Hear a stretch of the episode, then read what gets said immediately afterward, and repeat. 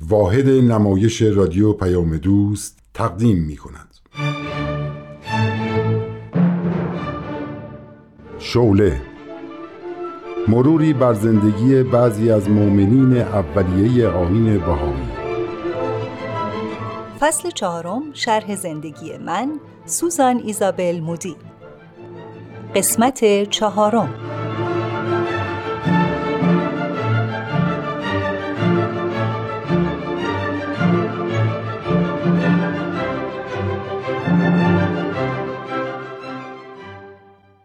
سوزان ایزابل مودی هستم. در سال 1851 میلادی یعنی شش سال بعد از ظهور باب در ایران در خانواده مسیحی که پیرو مذهب پروتستان بودند در آمستردام نیویورک متولد شدم.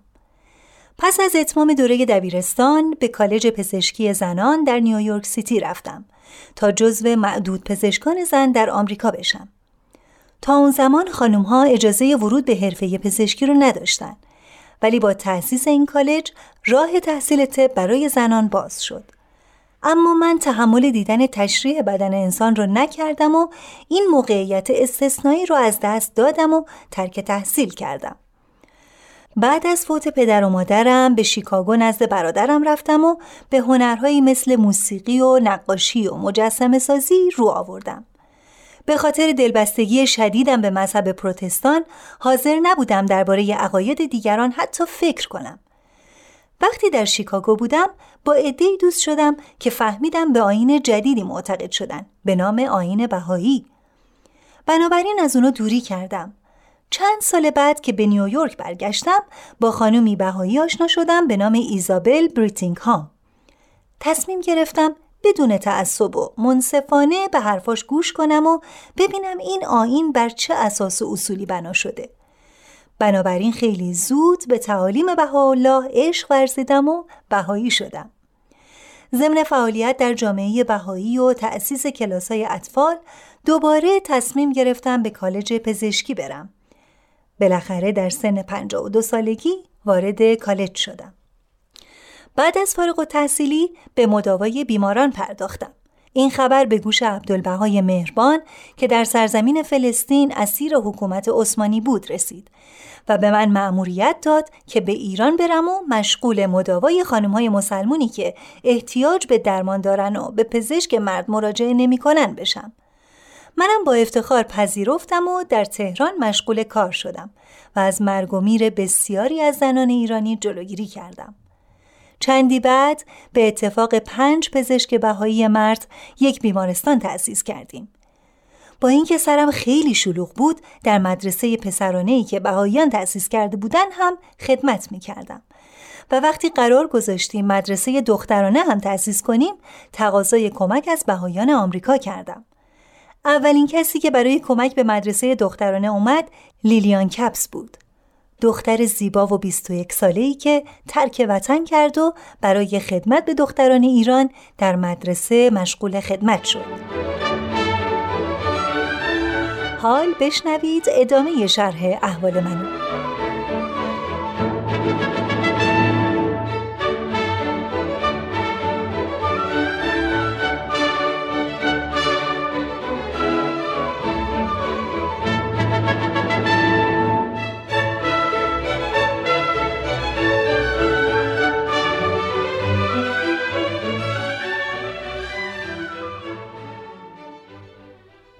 خانم دکتر مودی خیلی خوشحال به نظر می‌رسین. بله بی نهایت خوشحال. چه اتفاقی افتاده؟ یک کمک مالی واسه مدرسه رسیده. او جالی! از کجا؟ از فرانسه. از فرانسه؟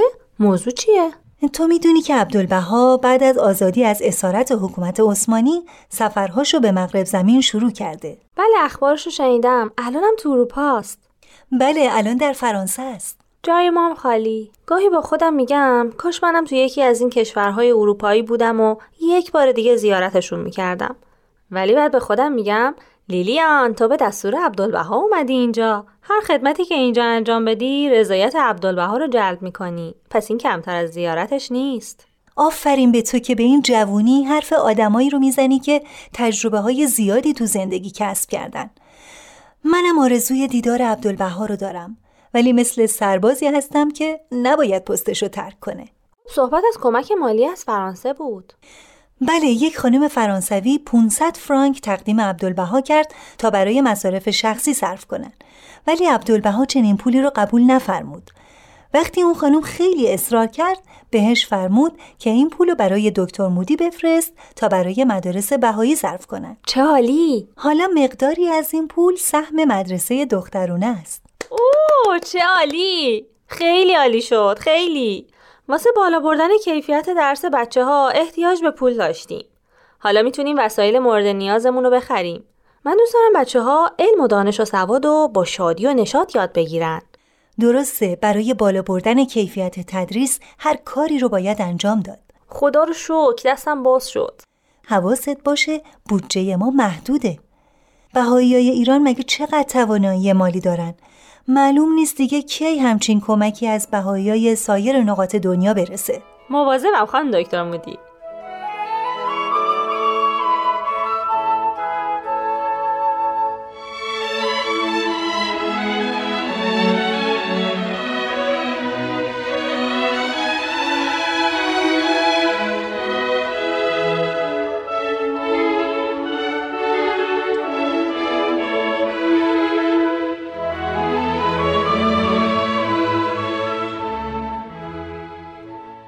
خانم دکتر مودی خیلی ممنون که وقت دادین باتون صحبت کنم. خواهش می‌کنم.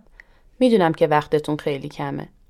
به اتفاق چند نفر از خانوم ها مجمعی تشکیل دادیم با هدف کمک و مراقبت از خانواده های کم درآمد و فقیر. چطوری می‌خواین بهشون کمک کنین؟ نظر بعضی اینه که پول جمع کنیم و کمک مالی بهشون بکنیم. نظر بقیه چیه؟ بعضی ها میگن که غذا و لباس بهشون بدیم. خب. ولی اکثرا میگن کار براشون ایجاد کنیم. به نظر من این درسته. باید خودشونو فعال کرد. مگه چقدر می‌تونین بهشون پول و غذا و لباس بدین؟ مشکل ما اینه که چطوری کار براشون ایجاد کنیم؟ مثلا من می‌تونم به چند تا از خانمایی که تواناییشو داشته باشن قابلگی رو یاد بدم. خانمایی که خیاطی بلدن می‌تونن به بعضیاشون خیاطی یاد بدن. یا گلدوزی. آفرین. فکر کنم خانمای ایرانی هم دوست دارن رو لباساشون گلدوزی شده باشه. بله همینطوره. می‌تونه کار پردرآمدی باشه. البته اینجا دخترها رو طوری تربیت می‌کنن که قبل از رفتن به خونه شوهر کلی هنر یاد بگیرن. مثل آشپزی، خیاطی، گلدوزی، نون پختن، شیر دوشیدن. از این قبیل. ولی باز هم خانمایی هستن که خیاطی می‌کنن یا شغلشون گلدوزیه. حتی شیرینی پزی. لیلیان گفته می‌خواد تو مدرسه کلاس گلدوزی واسه بچه ها بذاره. میشه با اونم مشورت کرد که به چه نتیجه رسیده و چیکار می‌خواد بکنه. پس من میرم به دوستان بگم که فکر کنیم چه کارهایی رو می‌تونیم به خانم های نیازمند یاد بدیم.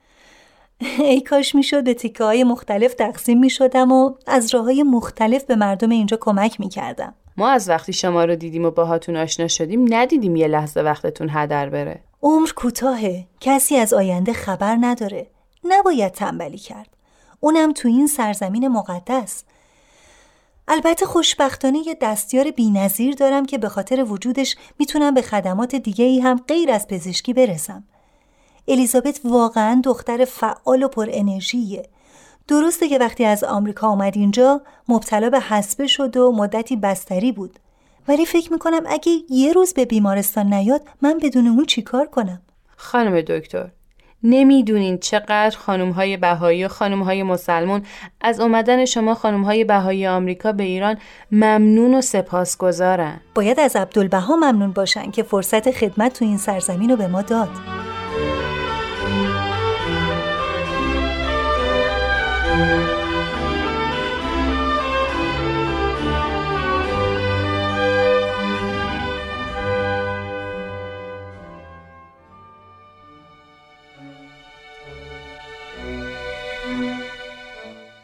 اتفاق تأسف باری که در ایران افتاده درگیری ایران و روسیه است. مدت یک ماه که مدارس و بازار و مغازه ها تعطیله. قحطی بزرگ در راه خبرای خیلی بد از قحطی همدان می‌رسه. در تهران بهاییا با همفکری و مشورت سعی دارن با قحطی مقابله کنن. ولی تواناییشون کافی نیست. الیزابت دستیار پر انرژی و فعال من دوباره بیمار شده. چند وقت پیش لیلیان هم بیمار بود. ولی الان بهتر شده. ما اونقدر قوی نیستیم تا با بیماری هایی که در این سرزمین هست مقابله کنیم. ضمنا خبرهایی هم از اذیت و آزار بهاییان از بعضی از شهرها به گوش می‌رسه. کی مردم دنیا تعصب رو کنار می‌ذارن.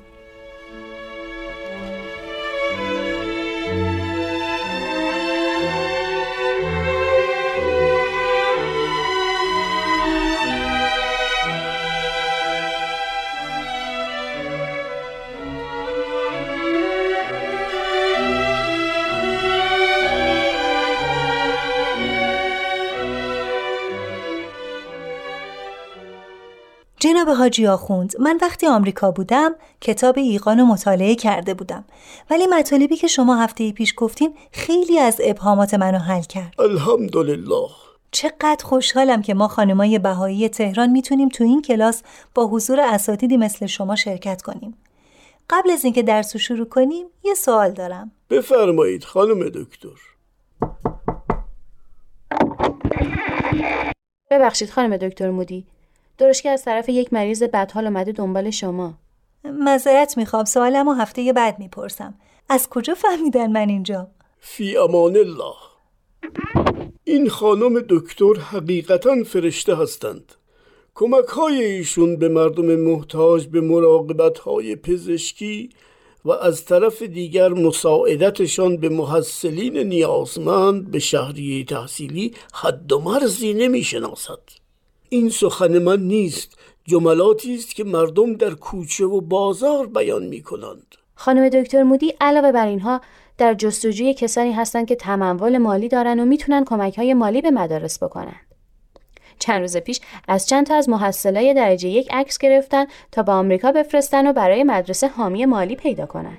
ان الله برکات الهی بیش از پیش بر ایشان نازل شود.